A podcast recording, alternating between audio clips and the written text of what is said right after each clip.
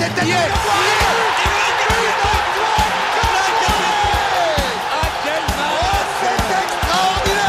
Paul Pauletta dans la surface, la frappe Oh le but Oh le but exceptionnel encore une fois face à un Barthez maudit devant le portugais Pedro Miguel Pauletta Ce coup franc Oh là là là Zlatan Ibrahimovic 25e minute Le doublé en deux minutes Ça allait trop vite pour le mur Ça allait trop vite pour Steve Monanda Trêve internationale nous allons revenir sur le parcours du Paris Saint-Germain en Ligue des Champions à quelques jours du choc face au Milan AC au Parc des Princes le 25 octobre prochain. On se pose toujours la question pourquoi le PSG n'y arrive pas en Ligue des Champions depuis l'arrivée de QSI On peut parler de désillusion, peut-être de manque de chance, pas au niveau, problème mental. On va revenir vraiment sur les échecs des, différentes raisons qui ont amené les échecs du Paris Saint-Germain en Ligue des Champions depuis la saison 2012-2013 et leur retour. Il y a d'abord la période 2012-2016 avec Carlo, avec euh, Laurent Blanc, Zlatan. Euh, pourquoi le PSG n'y arrive pas cette période-là? Revenir après sur le virage manqué avec les premières affaires, Aurier, ensuite le changement Emery 2017, la remontada, année cataclysmique, l'arrivée de Neymar avec un changement de stratégie, euh, les débuts des désillusions en huitième de finale 2017, 2019, 2022. revenir vraiment sur tout ça et savoir quels ont été les manquements et les carences de ces échecs. Et pour finir sur podcast avec les chances de, du Paris Saint-Germain sur cette saison 2023-2024. Hein, on rappelle quand même la, la, la culottée, la défaite, on va dire, euh, humiliante à St. James Park 4-1 à Newcastle, savoir est-ce que le PSG a ses chances de finir premier ou ça va être compliqué jusqu'à la fin. Avec moi pour ce podcast, Nams et Anthony, on, va bien épiloguer sur cette période, hein, surtout Nams, je sais qu'il raffolait ce sujet depuis un moment. Nams, c'est vrai que on a toujours des ambitions, on a toujours euh, plein de rêves avec le PSG, les moyens ont été mis, mais on est en 2020, on est en 2023, bientôt en 2024, et toujours pas de Ligue des Champions pour nous.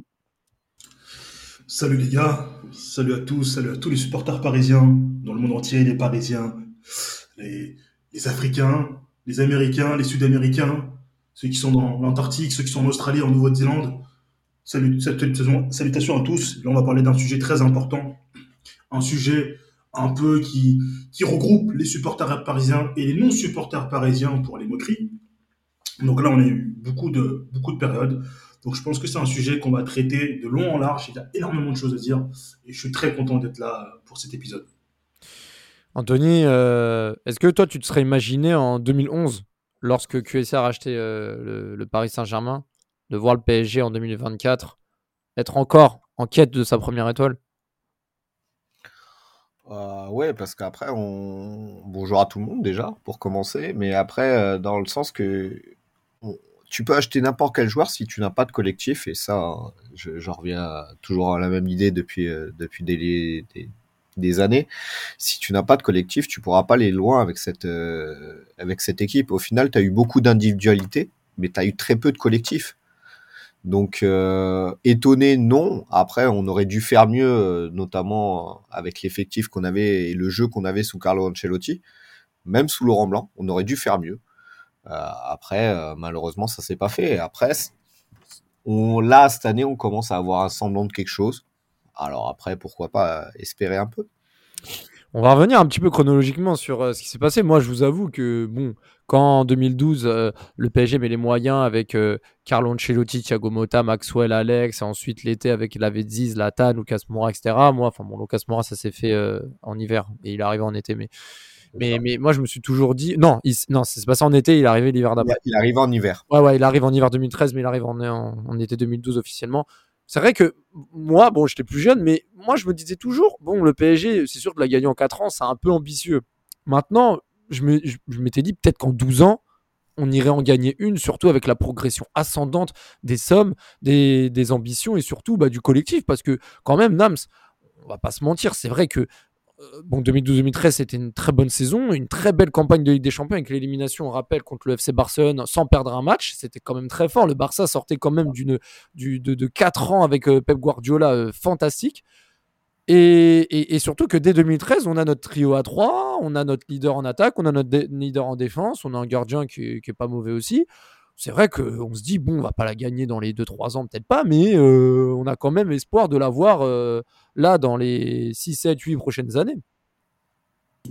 Exactement. Moi, je- j'espérais avant tout euh, une certaine régularité dans les résultats, c'est-à-dire faire régulièrement des quarts de finale, faire régulièrement des demi-finales. Voilà, faire régulièrement des demi-finales, un peu comme l'a, l'a fait le Real après sa longue crise entre 2004 et 2010.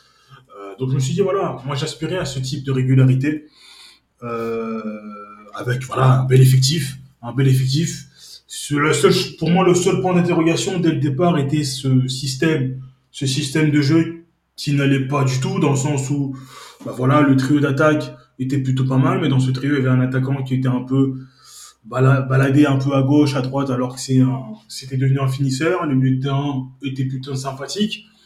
Euh, mais tu n'avais pas vraiment de buteur dans ce milieu de terrain, parce qu'en en plus, on rentrait dans ce football où les joueurs, les milieux de terrain étaient censés marquer 8, 10 buts.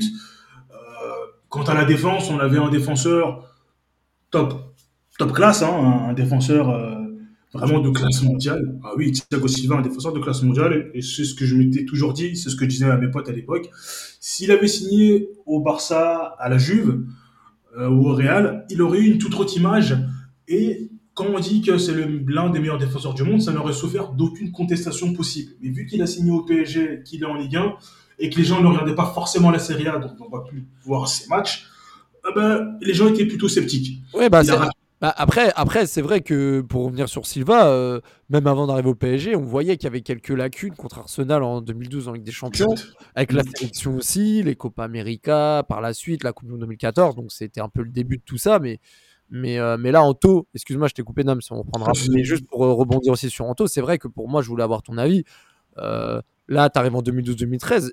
Moi, sincèrement, j'ai- rarement été aussi fier du Paris Saint-Germain dans ma vie qu'après le 1 partout au Camp Nou quand on se fait éliminer. Moi, je me rappelle à l'époque sur Facebook, j'avais mis mon statut, j'en ai rien à foutre de l'élimination. Déjà, première participation, tu perds contre, tu perds même pas, tu fais deux matchs nuls contre le FC Barcelone qui, qui était encore dans, dans la hype à l'époque. C'était un peu le début de la, du creux de la vague, mais dans la hype, moi j'étais fier. Je me disais, merde, première participation avec des champions, mais, mais, mais, mais qu'est-ce que ça va être par la suite?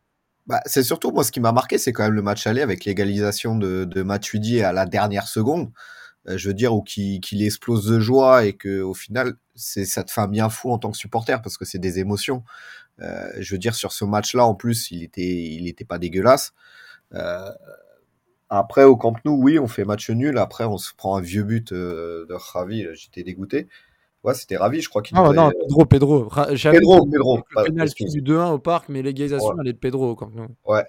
Et, et si tu veux, bah après, euh, moi, cette, cette saison de 2012-2013, alors en Ligue des Champions, ouais, euh, franchement, on, a, on atteint quand même les quarts de finale, c'est pas rien.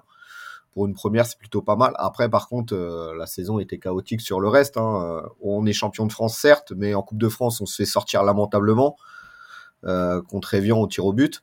Et, euh, on perd aussi au tir au but euh, contre, euh, contre Saint-Etienne en Coupe de la Ligue.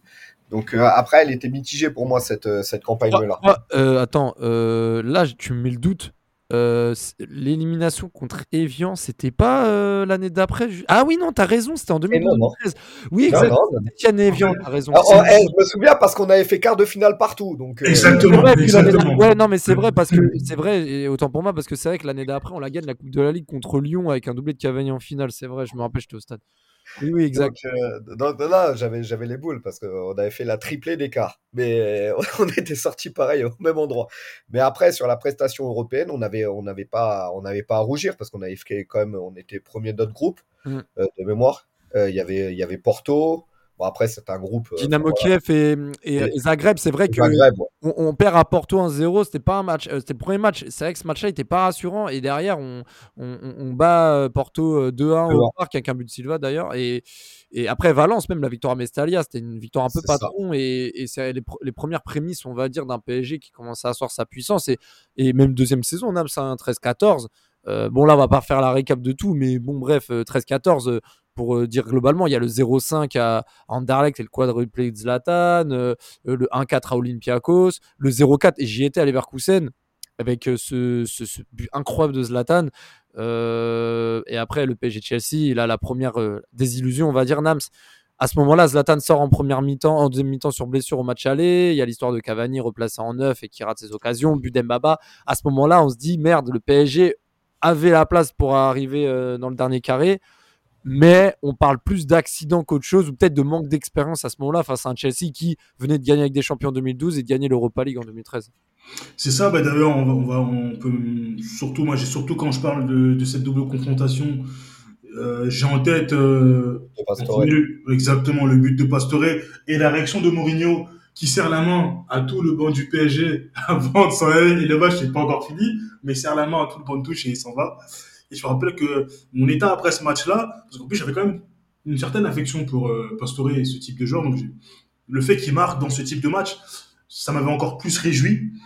Euh, donc forcément, 3-1, je me dis, bon, si en plus tu te demandes après, tu sais déjà, tu es sur ton nuage et tu te demandes, bon, tu penses déjà, le lendemain, tu penses déjà, moi je retourne, tu vois, comment ça va se passer, etc. C'est ça. Et il y, a les il y a les déclarations de Cavani aussi, parce que autant il rate son match, mais pour moi, ce qui porte préjudice euh, aux critiques qu'il subira, c'est surtout les propos d'avant-match où il dit Je veux jouer en neuf, je veux jouer numéro 9.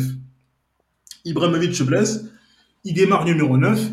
Dans ce genre de match, tu sais que tu seras sous pression et tu sais que voilà, tu n'auras pas énormément d'occasions. Euh, je crois qu'il a une ou deux occasions et il a une occasion qui tire au-dessus. Et je crois que cette occasion-là, il sera sujet aux critiques. Et déjà, quand Chourle marque en début de match, waouh, tu sens l'ambiance, euh, tu sens une ambiance assez euh, survoltée l'ambiance est assez, l'ambiance est assez dingue. Et là, on, fait, on subit plus qu'autre chose. On subit plus qu'autre chose. Et c'est un peu compliqué. Bah ouais, et puis, euh, et puis en plus, euh, là, on subit un petit peu l'expérience en Ligue des Champions. Je vais survoler un peu, 14-15. On voit qu'en face de poule, on commence à, à, à, faire des bonnes choses. On bat le FC Barcelone au Parc des Princes avec notamment un but de la tête de Verratti. C'était son premier au Parc des Princes. au Paris Saint-Germain d'ailleurs. Euh, après, on perd, on perd là-bas, mais bon, au final, on se rattrape plutôt bien. Euh, on, va, on, va, on va faire match une contre l'Ajax là-bas, mais on gagne au parc. Enfin, l'Olympiakos, on les retrouve, je crois, on les rebat, si je me trompe pas. Mais en tout cas, ça montre que le PSG commence à avoir un statut en Ligue des Champions. En plus, il y a la nouvelle réglementation euh, du, du champion de France qui, qui est chapeau 1, donc ça va favoriser le PSG. Et 14-15, forcément, ça, ça rime avec le premier exploit du, PSG, on va dire, en Ligue des Champions, euh, la, qualification contre Chelsea avec un match euh, devenu légende pour le coup, avec euh, la tête de Luis et de, et de Thiago Silva. On va pas refaire le match, hein. mais, mais, mais en tout cas, ça montre que le PSG progresse. Ça, vient avec cette période 2012-2016 où le PSG fait que de monter.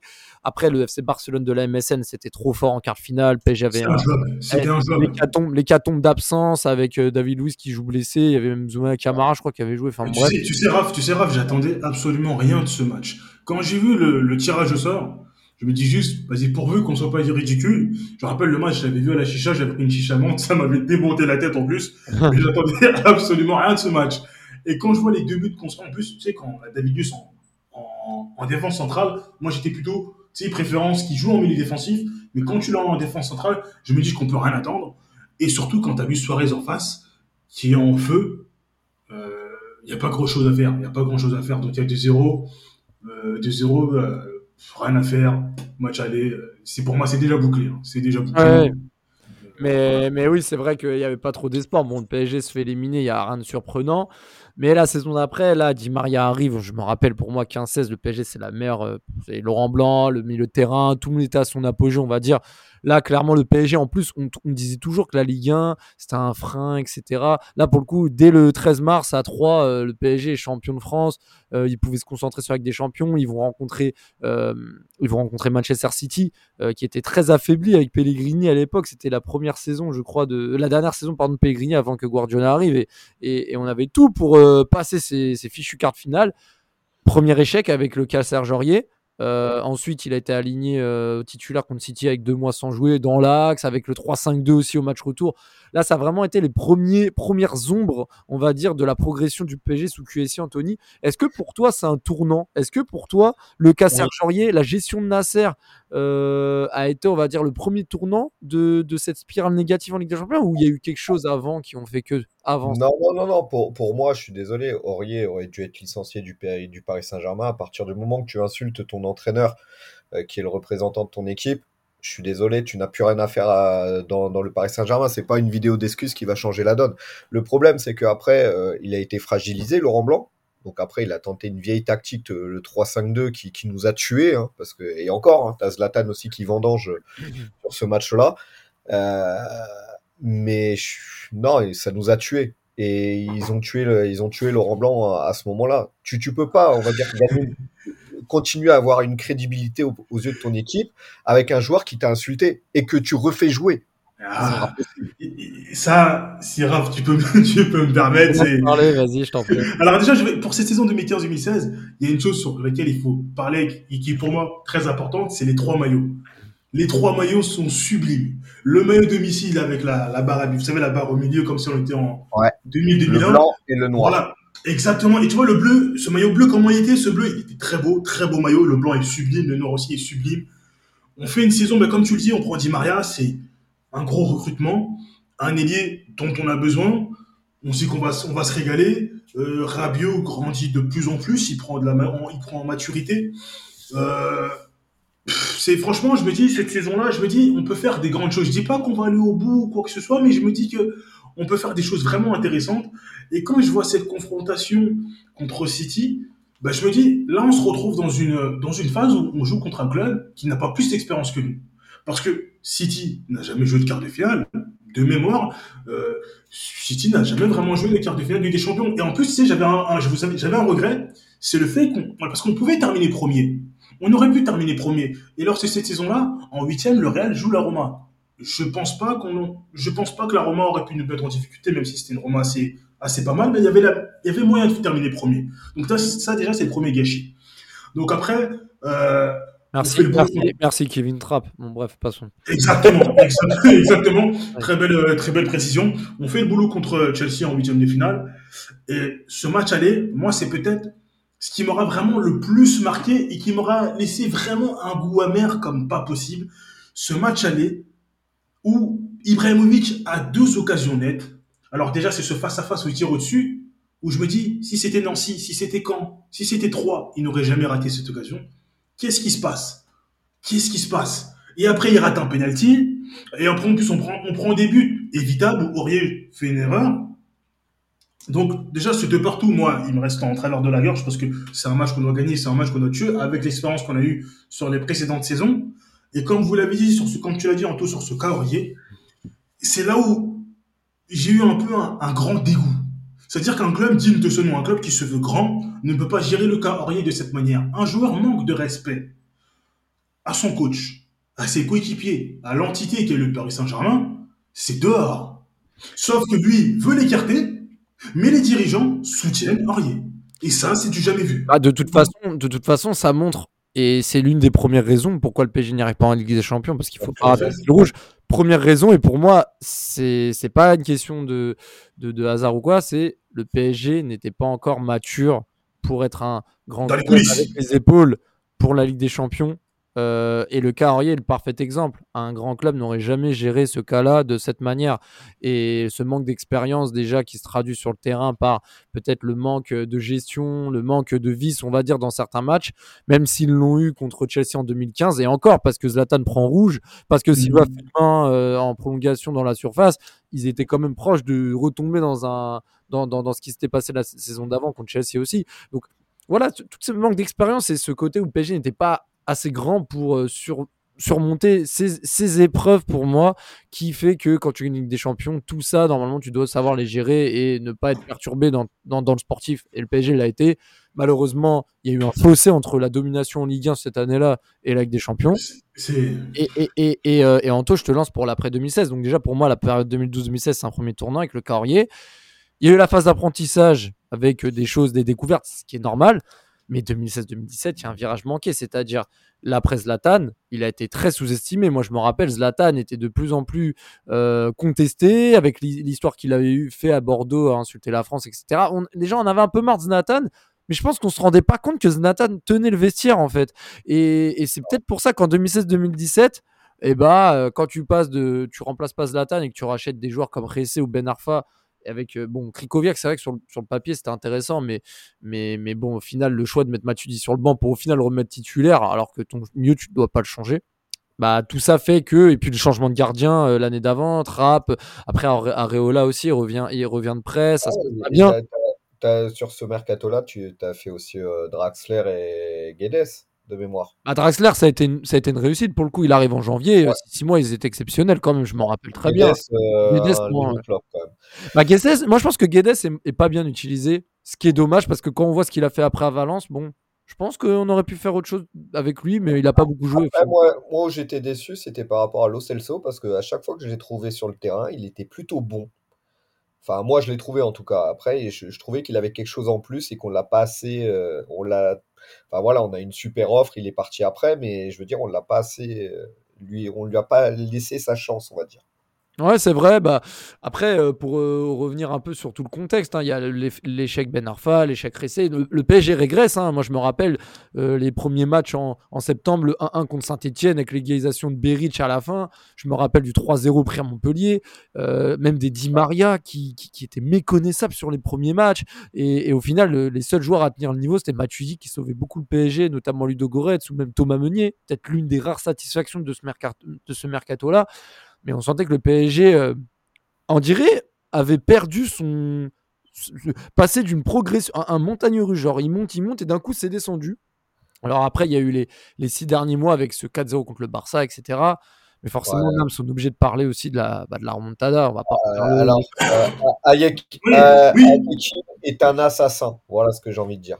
Alors, Après, je après, après, je- après, en vrai, euh, je, je pense quand même que même si euh, Paris a été volé, je pense, sur ce match-là, et c'est un fait, on je pense, quand même, chose. je pense quand même que l'image que le PSG a montrée ce soir-là, moi, pour moi, ça a balayé nos 4 ans de progression. Comment euh, Exactement, on, exactement. aurait, on, aurait, on aurait été comme ça Exactement, juste une petite phrase justement pour ce, la, la saison d'avant. Pour, pourquoi pour, moi, pour, il y a aussi, c'est aussi un tournant dans le sens où on devait aller en demi-finale. Si demi- on va en, en, demi, en 2016, on va en demi-finale, je pense que déjà, être dans le top 4, je pense que déjà, mentalement, t'es différent. Tu vois, là, on reste encore euh, huitième, quart de finale, etc. Aller en demi-finale, passer City, mentalement, je pense que ça aurait pu changer quelque chose. Ces saisons suivantes, là, on est dans ce, aussi au début, au début de saison, on est dans ce 4-2-3-1 où on veut mettre Pastore 10. D'ailleurs, en plus, il a le numéro 10 pour la première fois cette saison-là. Et donc voilà, en plus, en phase de poule, on- on arrive deuxième derrière Arsenal, ce qui est pour moi encore un échec, comme la saison d'avant. On doit terminer premier du groupe. Et à cette époque-là, encore, terminer premier, c'est encore très important. Terminer premier de sa poule, c'est très important. Euh, le 4-0, il est sublime. Hein. Le 4-0, c'était en plus 14, c'était un 14 février, c'est bien ça? Exactement. 2000. Exactement. Ouais, voilà, parce que ça, ça, je me rappelle qu'à l'époque, sur les réseaux, ça disait que beaucoup de femmes allaient tomber enceintes, etc.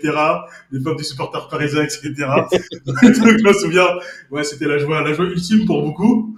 Et j'ai, donc c'était, c'était incroyable. On était tous sur un nuage, hein. Sur le match aller, récital, perfection. Rarement, c'était du rarement vu. Pourtant, on était dans une saison avec des joueurs un peu, voilà, Hmm. voilà, une saison pas ouf, mais ce match-là, tu te dis, waouh! Et moi, je pense aussi à ce, vous savez, cette vidéo, ils sont dans le restaurant.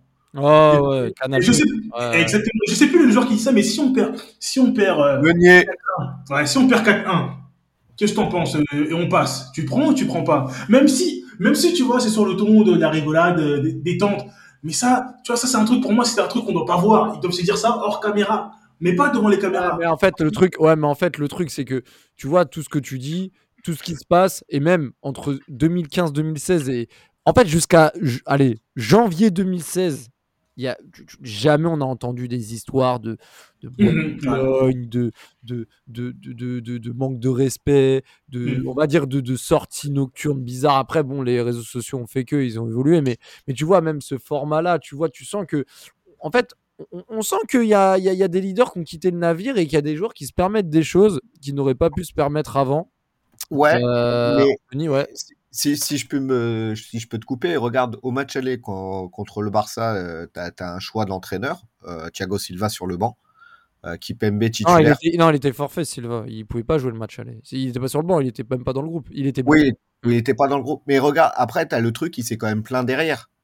Ce que je veux dire, après, c'était ressorti euh, un ou deux ans plus tard, il s'était quand même plein derrière. Donc, euh, je veux dire, t'avais déjà, on va dire, cette notion de calinothérapie euh, qui, qui cassait déjà la tête, on va dire. Euh, tu Mm. pouvais pas gérer ce groupe-là. Hmm. il y avait déjà des bails, il y avait déjà des bails comme ça. Après, le problème, c'est que oui, comme tu dis, les réseaux sociaux ont été vachement développés et que les trucs qui se passaient déjà avant, parce que avant, il se passait aussi énormément de choses. Hein. Quand on avait Ronaldinho et compagnie, euh, ça se passait beaucoup aussi. Euh, je veux dire, c'est mis en lumière. Et après, euh, on sait très bien que le PSG faisait vendre aussi là-dessus.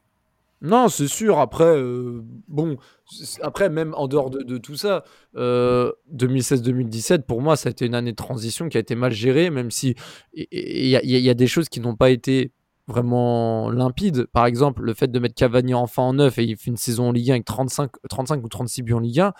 La saison d'après, tu recrutes Neymar Mbappé. Tu avais recruté Draxler six mois avant. Du coup, Draxler, tu l'envoies baltringuer je sais pas où, alors que c'était la révélation en termes de ton recrutement. Est-ce que avoir recruté Alves, Neymar et Mbappé le même au mercato, est-ce que ça envoie un signal? Parce que je pense que c'est aussi un, autre PSG qui commence, Nams. Là, on parle d'un PSG plus individualiste, alors que même si avant il y avait des individualités comme Zlatan ou, Silva, c'était quand même un collectif avant tout. Et Zlatan, euh, quand même, pensait collectif malgré son, son ego, etc. C'était quand même un joueur qui pensait beaucoup au collectif, notamment pour, euh, pour le bien du groupe. 2017, là, on voit des, joueurs, euh, voilà, des, joueurs techniques, des joueurs euh, vraiment, des individualités arrivées. Et surtout, le départ de Blaise Matuidi qui n'a pas été remplacé. Déjà que, que Zlatan n'a pas été remplacé euh, sur le plan un peu leadership. Là, il y a Matuidi qui part, il n'est pas remplacé. On voit un déséquilibre se profiler. Et là, on commence à se dire, en fait, Nams, là, on, on, part pour être les galactiques du PSG version 2017. Ou, enfin, voilà, là, on, moi, on reconnaît plus le PSG, euh, on va dire épine dorsale, euh, milieu de terrain, défensif, mais on retrouve un PSG bling bling, mais qui est pas forcément cohérent hein, sur le point de vue tactique. Exactement. Et moi, c'est ce qui m'a posé problème lors de cette arrivée de, Neymar. Alors, tu fais venir Neymar et Mbappé, il n'y a pas de souci. Mais tu dois faire venir déjà un remplaçant à Mota, même si Mota est encore là lors de cette saison 2017-2018. Il est encore là, mais tu dois lui trouver un remplaçant parce que cette dernière saison, c'est bon, il est en fauteuil roulant. Et euh, comme tu l'as dit, tu dis, un joueur actif, hyper actif, euh, pas remplacé, c'est problématique. C'est problématique. Donc déjà, à partir de là, si ton milieu de terrain, il est bancal, tu peux pas faire grand chose de bien. Et moi, déjà, quand, ben, quand, quand il arrive, quand Neymar arrive, déjà, je me dis que on entrave la, la progression d'un Draxler. Et moi, ce qui me dérange le plus dans l'arrivée de Neymar, c'est que c'est une opportunité et non un besoin. Quand tu veux gagner la Ligue des Champions, tu dois d'abord cibler les besoins de ton effectif. Les besoins avant tout. De quoi, avons, de quoi avions-nous besoin? On avait besoin d'un nouveau milieu défensif. Peut-être un, voilà, un milieu défensif qui en plus qui a un profil, déjà qui a un profil à la Mota qui peut organiser le jeu, mais qui est aussi un peu récupérateur. Donc c'était un besoin fondamental. Alors, oui, c'est sûr qu'on a Mbappé, je suis très content, je suis très content qu'on ait pris Mbappé, mais les besoins sont les besoins parce qu'après tu te retrouves à bricoler, tu te retrouves à mettre des Lo devant la défense, des La Saladiara devant la défense, et à chaque fois tu veux du Mota, alors que tu veux entre guillemets avoir du Makelele, donc un pur milieu défensif, etc. Donc déjà à partir de là, euh, moi c'est trop, c'est le début où cette saison-là, j'attendais pas grand-chose, tu vois. C'est à ce moment-là, j'étais un peu, euh, on va voir ce qu'on, on va voir ce qu'on va faire mais du moins en Ligue des Champions, j'attends pas grand-chose. Et malgré, malgré que la victoire en septembre 2017 contre le Bayern, où l'équipe titrée euh, le PSG envoie un, le PSG envoie un message à l'Europe. Non, faut arrêter les conneries. On est en septembre. Ce qui compte, c'est quand on est en mars. Septembre, on en a rien à foutre. Tous les grands clubs, c'est euh, une formalité pour tous les grands clubs, la, phase de poule. Tu vois Alors tu mets un 3-0 au Bayern, en plus qui est décrié, qui est en, en qui est décrié, qui est en pleine crise on bat un Bayern 3-0, c'est bien beau, mais voilà, il faut quand même rester cohérent. Et on l'a vu euh, une fois les huitièmes arrivés que c'était très compliqué. C'est sûr, c'est extrêmement compliqué. Et sur ce mercato-là, quand tu fais Mbappé, euh, tu avais la possibilité de faire Fabinho, sauf que le problème, c'est que tu n'avais plus d'argent. Bah, en fait, les gars, depuis tout à l'heure, en fait, Nams, je voulais t'interrompre pour parler d'un truc, mais mon micro était coupé, je sais pas pourquoi.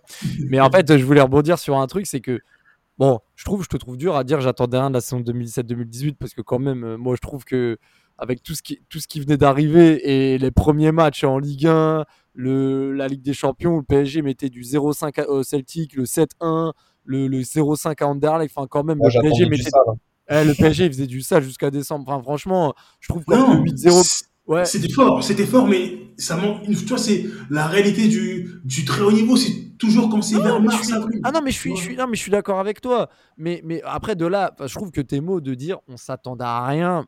En 16-17, je veux bien, mais 17-18, bon, il y avait pas encore du mal. Après, encore, après, après, après, là où je vous rejoins, et je l'ai dit quand bah, ils ont fait Bappé le 31 août, moi je disais toujours, moi je suis dès que j'aurais préféré ne pas prendre Mbappé, prendre Fabinho. Ok, Mbappé, voilà, faut le prendre, c'était une opportunité, mais Ouais. Fabinho, déjà, je pense que Neymar, il aurait peut-être eu une, une autre, euh, une autre tournure. Et en même temps, je pense que Fabinho, euh, il aurait vraiment amené un truc très profond au Paris Saint-Germain. Et je suis même. Et, et ça aurait même été possible que Mbappé puisse être parisien la saison d'après. Ça aurait pu être possible. Même, enfin, je pense que ça aurait pu se faire parce que tout le monde disait que c'était infaisable. Mais je suis désolé, euh, euh, si le PSG l'avait pas pris, il serait resté à Monaco. hein. Donc euh, pourquoi on n'aurait pas pu le faire l'année d'après? Enfin, Ah, Après, après Le t'avais.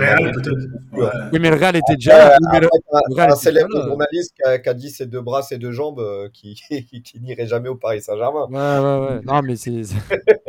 non, mais c'est vrai. Non, mais en tout cas, ça c'est facile. Mais, mais voilà, pour venir sur avec des champions, bah, bah, le PSG. Et puis moi, je m'en rappelle, hein, j'ai, j'ai- quand, quand ils affrontent le Real, euh, euh, je savais que ce Real euh, intraitable, même s'ils avaient connu une période en hiver 2018 qui était pas terrible. Moi, je savais que le PSG allait avoir du mal face au Real. Mais est-ce que au final, euh, Anthony, tu penses que là, on va un peu sauter cette saison-là 2017-2018, l'échec au- contre le Real Madrid. 2018-2019, même s'il y a eu des matchs références en phase de poule, même si ça a mal commencé, l'échec luisant qui est pour moi le pire de l'RQSI contre Manchester United au Parc des Princes.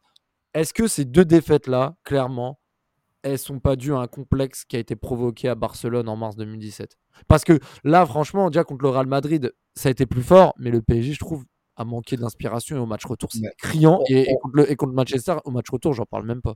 Non, mais on s'est tué, tout seul. Taquerer, euh, Taquerer et Buffon, ils nous ont tué le match. Après, euh, t'as, t'as la VAR qui fonctionne euh, forcément à géométrie variable à la dernière seconde avec une vieille main qui, putain, qui était même pas cadrée. Enfin, je veux dire, t'as tout qui a été dans le contexte, dans le jeu. On n'a pas été bon partout. Après, certes, t'as as cette décision arbitrale qui pour moi était un scandale parce que pour moi la frappe n'était pas cadrée. Tu vois ce que je veux dire? T'as Mm. les, t'as la main de Kipembe et tout ça derrière, mais enfin, je veux dire, à un moment donné, tu, tu les, quand, quand on a eu des situations euh, dans, dans le même contexte, c'était- c'était jamais sifflé pour nous. Tu vois ce que je veux dire? Ça a toujours été contre nous et de, depuis, on va dire, euh, le Barcelone, les erreurs d'arbitrage, on peut les compter euh, plus que sur les doigts d'une main. C'est ça le délire. Ouais, mais le- après, tu vois, contre le. Après, la, la mentalité, là, là où je te rejoins, c'est que la mentalité n'y était pas. Il y a un traumatisme, oui, euh, de, de ce- cette remontée euh, Barcelone, ce vol, pour moi, c'est du même type que de le Barcelone-Chelsea. Ouais, euh, ouais, mais Anthony, tu... ouais, mais Anthony, tu vois, regarde, moi, je t'avoue que à chaud, et Gilles Christ, ça rappelle bien, j'étais en radio à l'époque, j'étais comme un fou. Mais, mais je vous dis, sur le moment, t'es énervé, etc. Mais avec du recul, avec ce qui se passe les années d'après. En fait, l'arbitrage, faut en parler, mais en fait, déjà, comment. T'as déjà vu une équipe avec autant d'avance sur un match aller avoir autant peur au match retour Mais c'est du jamais vu. Ouais, T'as ouais, déjà, regarde, équipe, t'as déjà vu une équipe, t'as déjà vu une équipe en- deux ans après euh, avoir un, un matelas d'avance face à une équipe affaiblie en face et au Parc des Princes faire des erreurs comme ça. Mais, mais en fait, je veux dire, ok, le football évolue, il y a de plus en plus de gens qui, Ouais, voilà, qui font des erreurs de concentration. Mais comment Je veux dire, ça arrive tout le temps à la même équipe, année après année. C'est Ouais, pas mais- là, à un moment, ouais, mais tu peux plus regarde, d'arbitrage, tu ce qui, vois. moi, ce qui, moi, me dérange, c'est, tu vois, euh, on a eu des erreurs d'arbitrage par le passé, euh, notamment le PSG, euh, le Chelsea PSG, euh, avec Zlatan qui se prend rouge alors qu'il touche même pas, que, que Costa il finit le match alors qu'il mérite 100 fois carton rouge. Mais tu, tu veux, t'avais, t'avais la mentalité à l'époque. Si tu veux, t'avais la rage, t'avais, t'avais l'injustice, t'avais tout ça, ils, ils se transcendaient les joueurs. Sauf que là, on, on a, on a vu des joueurs qui avaient baissé les bras qui baissaient les bras. C'est-à-dire qu'il n'y avait pas cette culture de gagne derrière. Et c'est ça le problème qu'on a eu de, au PSG depuis des années. C'est-à-dire que c'est c'est pour ça que peut-être cette année, ça sera un peu meilleur parce qu'il reste que euh, un traumatisme de Barcelone, c'est Marquinhos Ouais, dans toute l'équipe. Tu vois ce que je veux dire? Ouais. C'est il y a beaucoup de, de joueurs qui étaient là, on va dire, qui ont été traumatisés. Alors je sais pas si à l'époque euh, une cellule psychologique avait été mise en place, mais on avait des joueurs qui étaient fragiles, mais vraiment fragiles. ouais. Et je veux dire, à chaque fois, dans- dans leur tech, dans leur contrôle, dans tout ça, si le joueur n'a pas le mental, il, il sera bon à rien. Oui, non, mais de toute façon, dans tous les cas, ce qui se passe, c'est que le mental, ça fait partie aussi des raisons. Là, on va parler aussi de, de- pour moi, la deuxième explication, c'est que le PSG, c'est pas, n'avait pas un problème mental, c'est que le PSG était, n'était, pour moi, le, haut niveau, en fait, c'est le mental avant tout. C'est-à-dire que ce qui, euh, euh, je veux dire, les, que tu joues à Liverpool, à Manchester City, au FC Barcelone, à la Juve, Tout le monde euh, joue bien, tout le monde a cet aspect tactique. Mais là où tu vas faire la différence, c'est comment tu, comment tu vas faire pour être bon au bon moment. Et, c'est ce qui fait la différence. Comment tu vas rester concentré? Comment tu vas ne pas manquer d'anticipation quand il va falloir mettre ça en place? Bah, Le PSG, pour moi, n'avait pas cette aptitude à générer le haut niveau quand il le fallait. Ça, c'est la Alors- deuxième raison. Et pourquoi? Parce que le PSG n'était pas assez fort à ce niveau-là. Et pourquoi? Parce que pour moi, les choix sportifs qui doivent être sur la durabilité, la construction d'un projet et ne pas changer d'entraîneur tout le temps et ne pas ceci, ne pas cela, tu dois créer une ADN et en fait tu la crées pas parce que c'est comme si tu construis un château de cartes, mais tu, tu recommences tout. Tu veux reconstruire, tu recommences tout. Mais au final, à- les années passent, mais ton château de cartes, il est toujours au point mort. J'abuse Ouais, un peu. Mais c'est un, re- peu, c'est un peu, pour moi, la, la- la métaphore que je mets en avant avec le PSG et la progression en Champions League. Ouais, mais regarde, euh, tu soulignes un point important, c'est-à-dire qu'on a, on a préféré changer d'entraîneur plutôt que changer certains joueurs qui avaient une sale mentalité derrière. Enfin, qui n'avaient pas la mentalité de la gagne. Là, cette année, alors euh, je, je parle juste de cette année parce que les autres années, on l'a pas fait. euh, on, a fait disparaître tous les, quasiment tous les traumatismes, les hygiènes de vie, tout ce que tu veux. Tout ce qui était, on va dire, négatif pour le club. Après, peut-être qu'on s'est affaibli, euh, on va dire, sur le papier, euh, perdre en créativité, tu perds Neymar, tu perds Verratti cette année, Euh, mais derrière, après, tu, tu gagnes aussi peut-être en collectif. Ce qui nous manque cruellement depuis des années. On n'a pas de collectif. Le seul moment de collectif qu'on a eu, euh, un semblant de collectif, c'est post-Covid avec euh, le Final 8. C'est tout. Oui, non, mais c'est vrai. Mais après, euh, et encore, je vais, je vais venir au Final 8. Parce que là, du coup, il y a eu les trois années euh, où ça a été cataclysmique, euh, de 2017 à 2019. Enfin, c'est 2019 même pas les huitièmes. Oui, de- 2019-2020, la phase de poule est très intéressante avec une victoire euh, 3-0 contre le Real, 2-2 contre euh, au match retour contre le Real et, et euh, voilà, il y a eu des matchs euh, quand même plus ou moins maîtrisés, notamment à Bruges le 5-0. Mais euh, en huitième de finale, il y a eu un sursaut d'orgueil avec euh, ce fameux match retour qu'on se rappelle tous hein, contre Dortmund. Euh, match aller qui a été très discuté, qui a une performance de Neymar très contestée, mais le match retour a fait que le PSG a- s'est retroussé les manches, s'est qualifié en quart de finale, a retrouvé les quarts de finale après trois années de disette, enfin 4 ans, comptant en 2016, oui. Et après, il y a eu le Final 8, etc. Alors, moi, Nam, je sais pas comment tu lis le Final 8. Il y a eu quand même un tirage qui était favorable. C'est vrai que sur un match simple, dans- contre des équipes qui manquaient d'expérience, bon, Leipzig, ça a été une très belle victoire. Après l'Atalanta, euh, on a été tout proche d'un- d'une énième euh, déculottée et déconvenue. Merci Navas, merci Navas. Avec, avec un héros inattendu euh, ce jour-là. Ouais, bah oui, Choupeau, mais, mais- mais ça montre aussi que le PSG est encore sur le fil du rasoir et euh, bon, faut pas cracher sur une finale, mais je pense qu'on se respecte en tant que supporter. Nams, c'est pas cette finale qui va faire oublier le reste et on va pas se dire le PSG a passé un cap. Non, pour moi, même Exactement. cette finale, pour moi, le PSG n'a pas encore passé de cap et loin de là. Exactement. Exactement. Donc après, voilà, pour moi, fallait, vu les adversaires qu'il faut respecter, fallait, fallait les battre, il fallait aller en finale, ce qu'on a fait. Euh, derrière, on, contre un Bayern euh, très dur, très dur à jouer, qui avait remporté toutes ses rencontres. Euh, c'est un- c'est une rencontre qui était assez tendue quand même, un, un peu stressante. Euh, tu sais, même pendant, la finale, tu te dis, on est vraiment en train de jouer une finale de Ligue des Champions. Tu vois, tu te dis, euh, tu, vois, tu vois, tu reviens quand tu étais enfant, quand tu supportais le club, tu te dis, mais attends, là, ils sont vraiment en train de, de jouer une finale de Ligue des Champions, genre, pour de vrai et tout. Tu sais, t'as du mal à réaliser. Et euh, bah, c'était une rencontre quand même un peu intéressante, mais offensivement, ça aurait pu et ça aurait dû être beaucoup mieux. Pour moi, on aurait dû mettre un but au moins première mi-temps. Il y a cette occasion de Neymar et il y a cette occasion de Mbappé qui a fait faire des cauchemars à tous les supporters parisiens et qui a dû faire bondir de joie tous les supporters marseillais. Euh, on se demande tous, et s'il avait frappé plus fort? Et s'il n'avait pas fait la passe à, à, à Neuer? Neuer. Exactement, parce que tu sais, même en termes de, en termes de comment dirais-je, en termes d'intérêt pour la rencontre, il aurait mieux fallu, euh, quand tu, là je parle plutôt vraiment en termes de spectacle, si c'est Paris qui mène 1-0, c'est le Bayern qui va courir. Voilà, c'est pas un scandale. c'est pas un scandale, et c'est- le Bayern qui va courir après le score.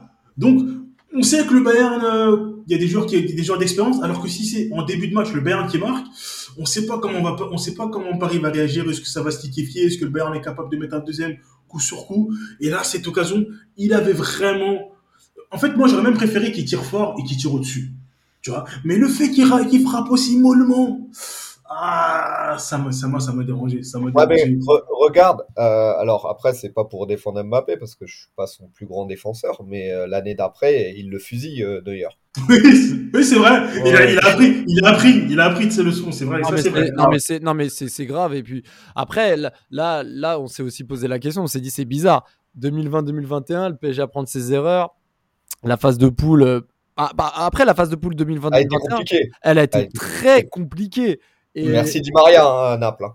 non Naples c'était 2019 Euh, non, 2021 2019. c'était euh, Neymar contre Manchester Ah oui. et, Oui, oui. et, euh, et comment dire bah Neymar aussi euh, le penalty contre Leipzig euh, au match retour le 1-0 mais mais oui oui euh, c'est vrai que ça c'était laborieux PSG se qualifie après euh, voilà euh, on, on sort en huitième de finale euh, le FC Barcelone avec la- le show Mbappé euh, au Camp Nou le match contre le Bayern mais encore une fois on, on, on dé- on- on- on- comment on appelle ça on dépend d'un d'un gardien de classe mondiale qui était voire l'un des meilleurs gardiens au monde à, à ce moment-là parce qu'il nous sauve contre le Barça il nous sauve contre le Bayern Navas. après, ouais, voilà, Navas. Mais maintenant, on peut pas non plus euh, cracher dans la soupe. Le PSG a progressé sur des aspects. Ils arrivaient à tenir un score. Ils arrivaient à. Mais contre City, il y a encore ce- cette différence de niveau. Euh, en 2021, on perd en T'as pas demi-finale. Mbappé euh, de mémoire. et Je crois qu'il est blessé au match aller. Match retour, il est blessé. Ouais. L'aller, il joue. Ouais, retour, il est blessé. Ouais. Et puis l'année d'après, bah, 2021-2022, il y a l'épisode Real Madrid où euh, bah, le PSG fait un match euh, costaud, match contre le Real. Et au retour, euh, euh, voilà, on va pas refaire l'histoire. Ouais, Encore une histoire. euh, Mais, mais tu vois, pour, pour, pour en revenir à Madrid, je pense que ce qui nous a tués, on va dire, c'est c'est la concurrence entre Donnarumma et Navas. Je C'est- pense je que ça se résume qu'à ça. Parce qu'au final, Bah. euh, Marquinhos, son match, Verratti, son match. Oui, mais Marquinhos, après, tu le perds euh, le reste de la saison parce qu'après, il était catastrophique. Mais le début de saison de Marquinhos, euh, il était exceptionnel, on va pas se mentir. Ouais. Euh, C'était le défenseur qui récupérait le plus de ballons, euh, qui récupérait, euh, qui récupérait euh, beau- très haut. Je veux dire, avant, euh, avant Madrid, euh, t'as tout le monde qui disait que c'était limite le meilleur défenseur du monde. Faut, Ouais. faut être honnête. Après, euh, il- on l'a perdu. Alors le mental, euh, on en reparlera, mais je pense aussi ce qui, ce qui nous a tué sur ce match-là, c'est avait une concurrence entre euh, en- entre Navas et euh, Donnarumma. Euh, De base, c'était Navas qui devait jouer. À une heure du coup d'envoi, tu as Leonardo qui dit non, euh, c'est Donnarumma. Quand tu es gardien, tu as besoin, on va dire, de te préparer dans ton match, et pas à une heure avant, sachant que on sait très bien que euh, sous pression, Donnarumma, c'est pas forcément ce qui, ce qui, ce qui- c'est là où il excelle. Tu vois ce que je veux dire? C'est Ouais. sachant qu'il est novice en Ligue des Champions. C'est ça. Mais C'est ça. Après, tu, tu vois, la même action, euh, Navas, Benzema, Navas à l'expérience, il reste au sol. Exact. Après, après, après, tu vois, le, c'est vrai que c'est une énigme cette élimination euh, à Madrid parce que sur 180 minutes, le PSG domine 150 minutes, 155 minutes et, et s'écroule sur une bonne Ouais, demi-heure. on, on Mais- perd, on perd aussi au match aller. Le match aller, on gagne que 1-0. Ouais, Alors ouais. qu'on les a tués. Tout le match, Mhm. on les a tués. On doit gagner 3-4-0 minimum. C'est de la Ouais. folie. ouais, mais en tout cas, euh, en tout cas, euh, merci Messi. Merci Messi. Aussi. Son penalty. Ah ouais, non mais eh, comment je l'ai insulté ce jour-là? Mais quelque chose de mignon, hein, je te jure. Et il a tout raté au PSG. Alors on va me dire, ouais, il a fait 17 buts en championnat, mais que j'en ai à foutre du championnat. C'est c'est pas là qu'on attendait Messi. On, ga- on gagnait, on gagnait le championnat avec Gamero. euh, Bah bien sûr. non mais c'est, non mais c'est vrai que pour le coup ça a été compliqué euh, ça a été compliqué cette période contre le Real. Mais encore une fois Nams hein, il y a eu l'arrivée de Messi en 2021 qui a accentué cette stratégie un peu euh, hasardeuse hein, de, de, de, de primer la- les individualités qu'au collectif. Que maintenant maintenant euh, là ce qui s'est passé à Madrid avec tout ce qui s'est passé depuis 2016 2017 etc franchement ce qui se passe au Real est-ce que moi je me rappelle de mon, de, de mon sentiment après la défaite j'étais tout sauf surpris. Ce que j'ai vu, si j'avais été un supporter d'une autre équipe, j'a- j'avais vu ça, euh, je, je me serais dit bon, bon voilà, c'est pas c'est pas un truc de fou, mais enfin c'est un truc de fou. Le PSG se fait renverser, mais là avec euh, les antécédents, en fait c'est la suite logique. Le PSG n'a pas le niveau. Euh, le PSG n'arrive pas à tenir mentalement un match. C'est une carence qui est euh, inéluctable en Ligue des Champions. Et c'est pour ça que le PSG en est encore là aujourd'hui. À date d'enregistrement, le PSG s'est fait sortir par le Bayern sans mettre un but sur la double confrontation. C'est que le PSG n'a pas, le- n'a pas le niveau, le PSG a perdu en qualité d'effectif et Alors. surtout, ouais, ok, il a pas le niveau, tout ce que tu veux, mais Galtier, il a, il a été petit bras. Quand tu vas au, quand es au Parc des Princes et que tu, tu fais une prestation défensive comme tu l'as fait, je suis désolé, c'est pas possible. Pas devant tes supporters. C'est la tactique, elle était dégueulasse de A à Z. ouais, on n'a même pas tenté quelque chose, Il n'y avait rien, on était tous en défense, acculés. Je veux dire que tu fasses ça à Munich, tu peux comprendre, admettons. Mais pas à Mm. Paris, pas au parc. Le parc avant, c'était une forteresse. Maintenant, c'était c'était limite, c'était porte ouverte. C'est vrai que c'était compliqué hein, ce match aller Namsa hein, contre le Bayern. Ah, ça, un match très compliqué. Euh, c'était, euh, ouais, c'était, franchement, ce match contre le Bayern, j'étais très étonné, j'étais très étonné. J'étais très, très étonné. C'était, c'était dur, c'était dur, hein, c'était un peu dur, à- un peu dur à comprendre. Mhm. Euh, c'est, c'est au match retour où quand même on s'est quand même euh, assez, assez bien repris quand même. Mais le match aller, c'est vrai que c'était un peu dur. C'était un peu dur à comprendre le match aller. Euh, du- dur à vraiment, moi j'ai vraiment, même avec du recul, hein, c'est un match, c'est un match que j'ai vraiment, vraiment eu du mal à comprendre. Mais au final, même si euh, la compréhension est, pas trop là, là, quand tu fais le bilan, et là, je parle pas que de cette dernière édition, quand tu fais le bilan de tout ça, qu'est-ce qui, qui en ressort? Là, ça fait 12 ans que le PSG, en 12 ans, tu fais une finale dans un contexte particulier. Pour vous, les raisons, quelles, sont les raisons les plus, les plus importantes et les plus graves, on va dire, qui font que le PSG n'a toujours pas réussi à passer le cap? Parce que même si des fois, tu as, espoir, tu dis tu es proche de passer en demi-finale, tu es proche de ça, en vrai, tu pas, t'as pas les épaules pour dire euh, tu as gagné une des champions et les gens, quand tu vas la gagner, vont dire bon, bah c'est logique, ils l'ont gagné. Et pas Ouah, le miracle comme avec euh, Di Matteo et Chelsea en 2012, tu vois.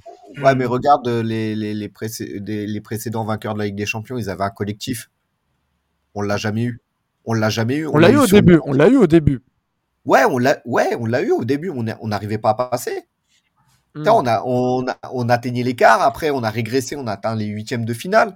Et je veux dire, après, euh, on, on a fait un peu mieux avec euh, le final 8, où on a une finale, après demi-finale la saison d'après. Mais après, t'as quoi d'autre? Dans le jeu, Ah, mais je suis de- dans le dépassement de, dans le dépassement de tout, t'as pas tout ça. Et je veux dire, les derniers vainqueurs de la Ligue des Champions, c'est un collectif qui a gagné. C'est pas euh, Mbappé, c'est pas Neymar, c'est- ils, ils étaient pas dans leur effectif. Ils avaient des très bons joueurs. Euh, quand quand t'as eu Liverpool qui a gagné avec euh, les, les, les Salah et compagnie, et t'as Madrid, t'avais Cristiano, t'avais des très bons joueurs, mais t'avais aussi un collectif avant tout Bien sûr. un collectif. Et le problème, c'est que tu as, ce problème-là de dépassement de fonction de, de, de- et que tu as eu, tu as eu entre parties au, au final 8. C'est, il y a que ce, cette, ce moment-là que tu as vu, et contre Chelsea, euh, contre Chelsea également, que tu as vu que tu avais un collectif. À ce moment-là, ils étaient tous unis, les uns pour les autres. Ouais. Et pourtant, tu avais des joueurs, euh, tu, tu regardes euh, le final 8, tu avais des Baker et compagnie. Hein. Dagba. Non, mais c'est ça. Mais, mais, mais, mais de toute façon, non, mais euh, même Dagba est titulaire contre. contre euh, alors, il me semble c'était contre le Bayern. Ouais, il a joué contre le Bayern, contre le Barça en 2021. Mais de toute façon, Ouais. de toute façon ce que tu dis, c'est vrai. Il faut le dire à, à beaucoup de personnes, là, tous- tous les gens qui, qui veulent absolument que Mbappé reste à n'importe quel prix. Eh, mais Mbappé, euh, qu'il soit au PSG ou pas, euh, je trouve pas que le PSG gagne énormément plus de probabilité à gagner avec des champions. Alors, oui, t'as as un joueur de classe mondiale devant, c'est indéniable. Mais, mais, mais en fait, c'est- moi, je préfère avoir un joueur qui a peut-être moins de talent sur le papier, mais qui soit plus inscrit sur un collectif long terme et qui soit plus complémentaire avec les autres joueurs. C'est-à-dire, si tu as une équipe qui veut de la possession comme Luis Enrique, et là je vais en venir sur le dernier, euh, la dernière question sur les chances du PSG sur cette saison Ligue des Champions, c'est que si tu veux des joueurs qui soient dans le collectif sur euh, un système d'attaque placée avec euh, un jeu en possession de balle, etc., assez statique, eh ben, il faut des joueurs qui soient complémentaires de ce que le coach veut mettre en place et également le talent pour le faire parce que tu peux pas euh, jouer en passe et, et tout rafler, il faut avoir le, le niveau pour. Mais tu vois, si, si tu mets des joueurs qui sont dans, à l'antipode de ça, c'est-à-dire des joueurs qui veulent jouer dans la profondeur, etc. Comme avec, euh, comme avec Tourelle, hein. comme avec Tourelle et Pochettino. Pochettino, il avait un, un plan de jeu en place, il n'avait pas les joueurs pour. La, la direction également n'achète pas les joueurs adaptés à ce que le c'est- veut mettre en place. Et c'est ça. Et comme, comme tu le dis, pour moi, c'est ça le problème.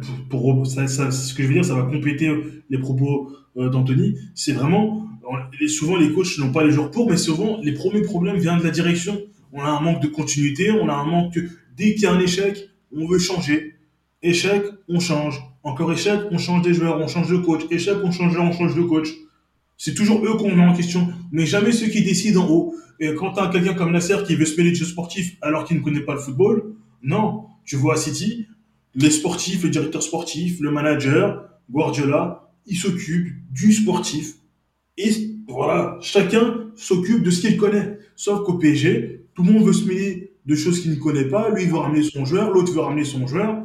Ah ben ouais, c'est pas possible. Je, te l'accorde, mais avec Galtier, tu pouvais pas attendre ça. Tu vois ce que je veux dire Tu as des entraîneurs qui, qui n'avaient pas le calibre du Paris Saint-Germain. Euh, Galtier, pour moi, c'est un énorme fiasco. Alors, ok, il avait une aura en France et tout ce que tu veux, mais à l'international, c'était le néant. Euh, qu'est-ce qu'il a, qu'est-ce qu'il avait fait euh, sur la scène européenne, Galtier? Rien du tout. Et je veux dire, on a pris un entraîneur comme ça avec des joueurs de ce calibre-là. Il arrivait même pas à gérer Dolberg. C'était pas pour gérer les, les, Mbappé, Neymar et compagnie. Je pense à, je pense à, tu sais, à cette phrase, à cette vidéo. On va travailler l'animation offensive maintenant. et, tous les, et, tous les, gens qui disaient waouh là là ça va être différent oh, et, tu vois là où Luis Enrique au final euh, je commence à lui en vouloir un petit peu euh, c'est sur son discours d'avant-saison, il n'y a pas de statut au Paris Saint-Germain et, et c'est encore une fois éternellement faux. Mbappé est encore un statut au Paris Saint-Germain. Tu verras pas Mbappé sortir dans, dans, dans un match. Tu verras jamais ça, même s'il est éclaté au sol. Et il y a eu trois, quatre matchs. Alors ok, euh, je remets pas en doute euh, son, son niveau, il a un niveau exceptionnel, tout ce que tu veux. Mais quand un joueur est en méforme, il doit sortir, peu importe qui s'appelle Mbappé ou pas.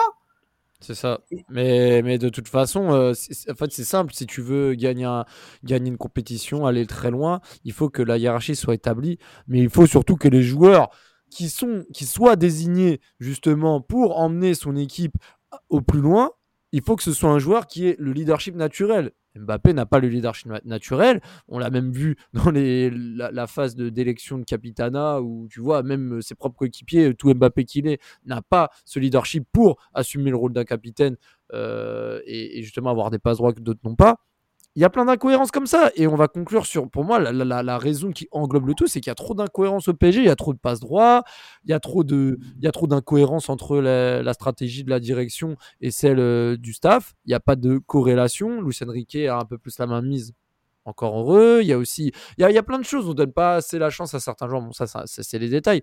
Mais au final, euh, et, au final, même surtout une période, le PSG a amené surtout les mercenaires et les mercenaires n'ont pas forcément euh, euh, envie de se mouiller pour, pour leur maillot.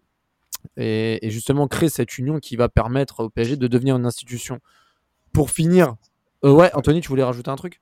Ouais, ouais, moi après je reviens sur le passage de Zlatan au PSG. Zlatan, alors, c'était un personnage, euh, il peut être détesté, et j'ai détesté, euh, le seul truc qu'il a retenu au PSG, c'est son chèque. Euh, ça, j'ai encore en travers de la gorge. Mais néanmoins, il nous a fait, il nous a fait passer un cap. Il, était respecté dans le vestiaire. Je veux dire, t'avais personne qui bronchait. T'avais pas les. Ce qui... Après son départ, t'as eu, eu, le... bronze dans le vestiaire. Au final, t'as les Sud-Américains qui, qui foutaient la merde. Euh, c'était c'était pas on va dire un truc euh, qui était sain derrière. T'avais pas de leader dans cette épique c'était pas Thiago Silva qui allait pousser une gueulante dans la et pourtant c'est un très très bon footballeur. Bah c'était pas quelqu'un qui allait gueuler dans le vestiaire pour dire euh, non vous restez à votre place c'est vous jouez les uns pour les autres. On n'a pas eu ce leader là depuis des années ouais. Et là, ce leader-là, tu l'as peut-être, et malheureusement, et, et, Dieu sait que ça me fait mal de le dire, c'est peut-être Hernandez.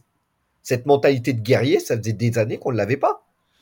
C'est ça, après, il faut voir sur la durée, mais pour le moment, sur ce qui monte, c'est vrai que là-dessus, on n'a rien à lui reprocher. Et c'est ce qui permet à des équipes d'aller loin quand tu as des temps faibles, euh, avoir ce sursaut d'orgueil, c'est ce genre de joueur qui insuffle un petit peu cet esprit. C'est vrai que Lucas Hernandez, pour le moment, montre justement euh, euh, la bonne mentalité. Maintenant, je me méfie un petit peu. voilà, ça fait deux mois, on, tirera les conclusions plus tard.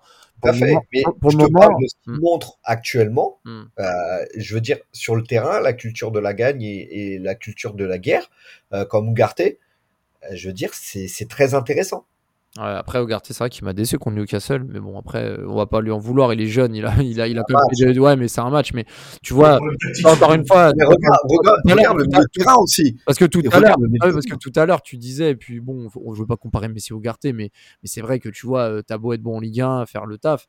C'est Ligue des Champions que tu vas être jugé malheureusement quand tu es le PSG. C'est le genre de match à Newcastle où le PSG doit montrer du répondant. Donc c'est pour ça que je vais en venir à la question pour terminer le podcast.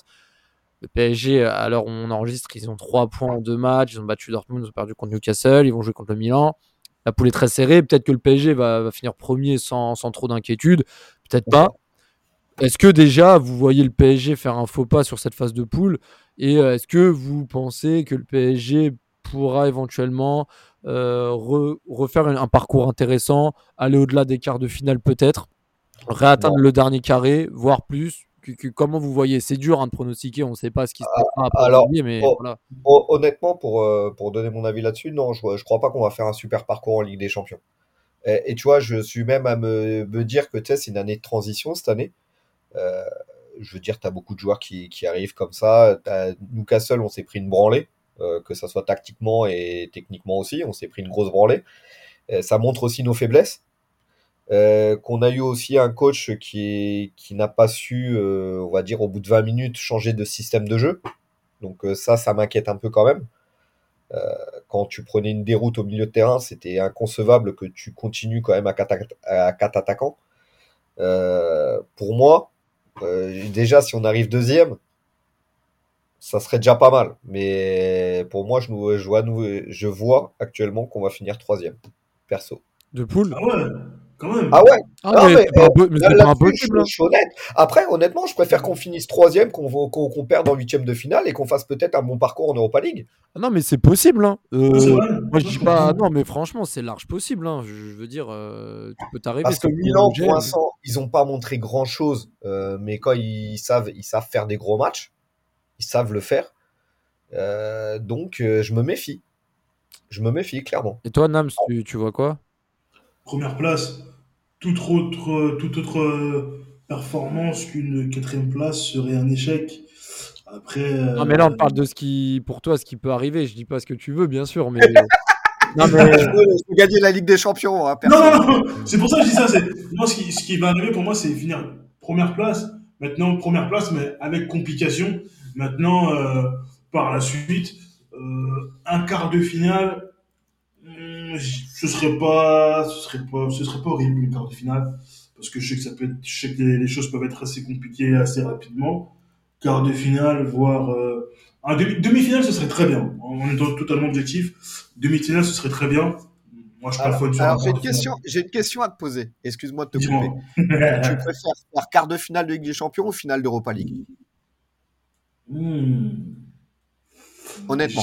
Je dirais, quart de finale des champions parce que finale de l'Europa League, si tu vas en Europa League et que tu la gagnes pas, ça va m'énerver de fou. Tu vas en finale et, tu, perds contre genre, euh, je sais pas moi, tu perds contre le Shakhtar ou tu perds contre, euh, je sais pas moi, une équipe genre Francfort ou Fribourg. Ah, je vais péter les tu vois, et, tu vois, pour, euh, pour en revenir au propos de départ, je pense qu'on a visé trop tout de suite. Je pense qu'on aurait dû miser sur l'Europa League, avoir un autre parcours européen et peut-être qu'on aurait progressé aussi derrière on a voulu viser la lune trop, enfin c'était tout de suite tu vois ce que je veux dire merci, merci, Nasser voilà et je l'ai haï pour ça parce que quand j'ai entendu ce discours là ah, je l'ai haï. ce, discours, ce discours, il a dit ça. Alors, il avait dit été 2011 ou été 2012 à l'arrivée de Thiago Silva et Ibrahimovic? Euh, Été 2012. Ouais, je me souviens. parce que je me rappelle quand j'ai su le transfert des deux, j'étais au taf, j'étais en train de masteriser des PC. Et je me suis dit, mais c'est un, je me suis dit, mais c'est un fou. Qu'est-ce qu'il raconte là? Qu'est-ce qu'il raconte là? Chelsea, ils viennent de gagner. le projet, il a commencé en 2013. T'as la Juve qui attend depuis 96. T'as le Bayern qui attend depuis 2001. Et t'as, le Real qui attend depuis 2002. Et toi, t'arrives, tu dis que tu veux en 5 ans la Ligue des Champions. Surtout que tu prends des joueurs qui n'ont jamais goûté à une finale de Ligue des Champions. Alors, peut-être Maxwell, ouais. Euh, mais Ibrahimovic, il l'a jamais goûté. Et vas-y, c'est un flopper en Ligue des Champions.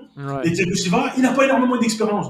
Vas-y, dans ce cas-là, si tu, si tu dis que tu veux viser très vite la Ligue des Champions prend des joueurs expérimentés, des joueurs plus que fiables. Pas fiables en championnat, fiables en Coupe d'Europe. Tout de suite. Sauf que toi, non, tu fais tout l'inverse. Et ben, derrière, ça crée des besoins, ça crée des ambitions démesurées, ça crée des attentes aussi que les joueurs, des, attentes auxquelles les gens ne peuvent pas répondre, puisqu'ils n'ont pas énormément, pour la, la majorité, n'ont pas forcément énormément, énormément d'expérience en Ligue des Champions. Et ça, c'est problématique au lieu de y aller petit à petit, et ça c'est problématique, ça résume ça aussi, tu vois, vous voyez ce propos résume sa présidence au sein du Paris Saint-Germain. Et ça c'est c'est pas possible. Ouais, mais tu vois, mon seul regret qu'on qu'on ait eu avec l'effectif qu'on avait, c'était quand on avait Mota, Verratti et Matuidi. Avec en rotation, tu avais Rabiot, on avait un des meilleurs milieux d'Europe. Hmm. Et pourtant, on n'a rien fait derrière. C'est ça qui me frustre. Après, est-ce que le PSG, on les a pas un peu surcotés à, certaines périodes? Je dis pas qu'ils étaient surcotés obligatoirement, mais peut-être qu'on les voyait plus beaux qu'ils étaient et peut-être que cette idée reçue a fait que par la suite, euh, on se mettait trop la pression et qu'en réalité, le PSG avait, plus, avait plus de chemin à gravir qui, ne pensait au départ. Et ça a peut-être euh, cassé quelque chose avec notamment euh, l'épisode Barcelone, les recrutements, les embrouilles en interne, parce que Leonardo aussi, quand il est revenu, ça n'a pas toujours été facile avec les coachs qui se sont suivis. Enfin, en fait, c'était tout, ce merde entre guillemets qui n'ont pas aidé, qui n'a pas aidé. Ouais, mais là, là où tu ne l'as pas aidé non plus, Leonardo, c'est que le seul entraîneur qu'il ait choisi, c'est Ancelotti. C'est vrai. Bah oui, parce que déjà Laurent Blanc c'est le sixième choix, après euh, Emery. Et, comment, et comment Ancelotti a été tradé, ça c'est un des trucs qui m'a dégoûté de ce club. Ouais, on l'a menacé, on l'a menacé. Après t'as Madrid qui a frappé la porte, bah il va à Madrid forcément. C'est ça. Bah de toute façon, euh, on va pas refaire toutes les histoires, mais ce qui est sûr, c'est que euh, voilà le PSG euh, a tronqué, on va dire, sa progression à partir de 2016. Pour moi, il y a eu un tournant Aurier, le départ de Zlatan, le départ de Matuidi non remplacé, Mota pareil. Par la suite, des joueurs recrutés qui ensuite blacklist au bout de six mois parce qu'on a recruté mieux. Et ensuite, l'individualisme, les échecs. Euh, tout ça a fait que le PSG n'était pas un si grand club qu'on le pensait au départ. Et euh, le manque de peut-être le manque de remise en question et aussi les Qataris et le, l'incompétence de certains dirigeants au Paris Saint-Germain qui ont causé tout ce qu'on vient de dire dans ce podcast d'une heure. Et pour finir, moi, je donnais mon ressenti sur cette Ligue des Champions. Je pense que le PSG va passer les poules. Par contre, voilà, je pense que si on va en quart de finale, ce sera très bien.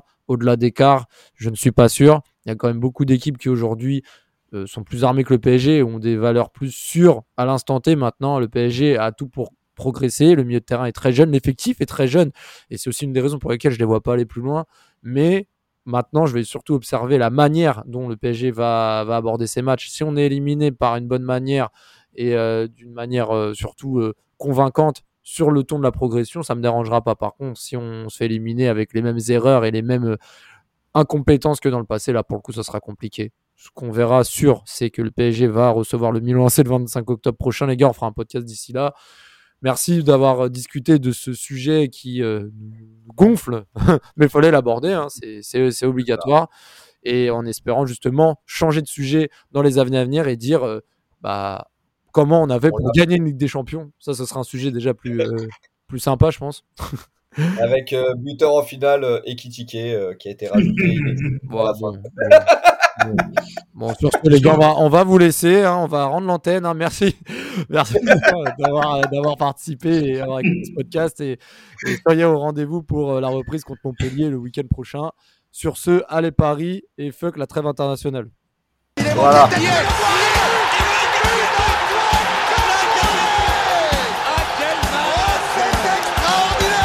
Dans la surface d'affaire. Oh le but Oh le but exceptionnel encore une fois face à un Barthez maudit devant le portugais. Pedro Miguel Pauletta Ce coup Oh Oh là là là là là là là. Là Zlatan Ibrahimovic 25e minute. Le doublé en deux minutes. Ça allait trop vite pour le mur. Ça allait trop vite pour Steve Monanda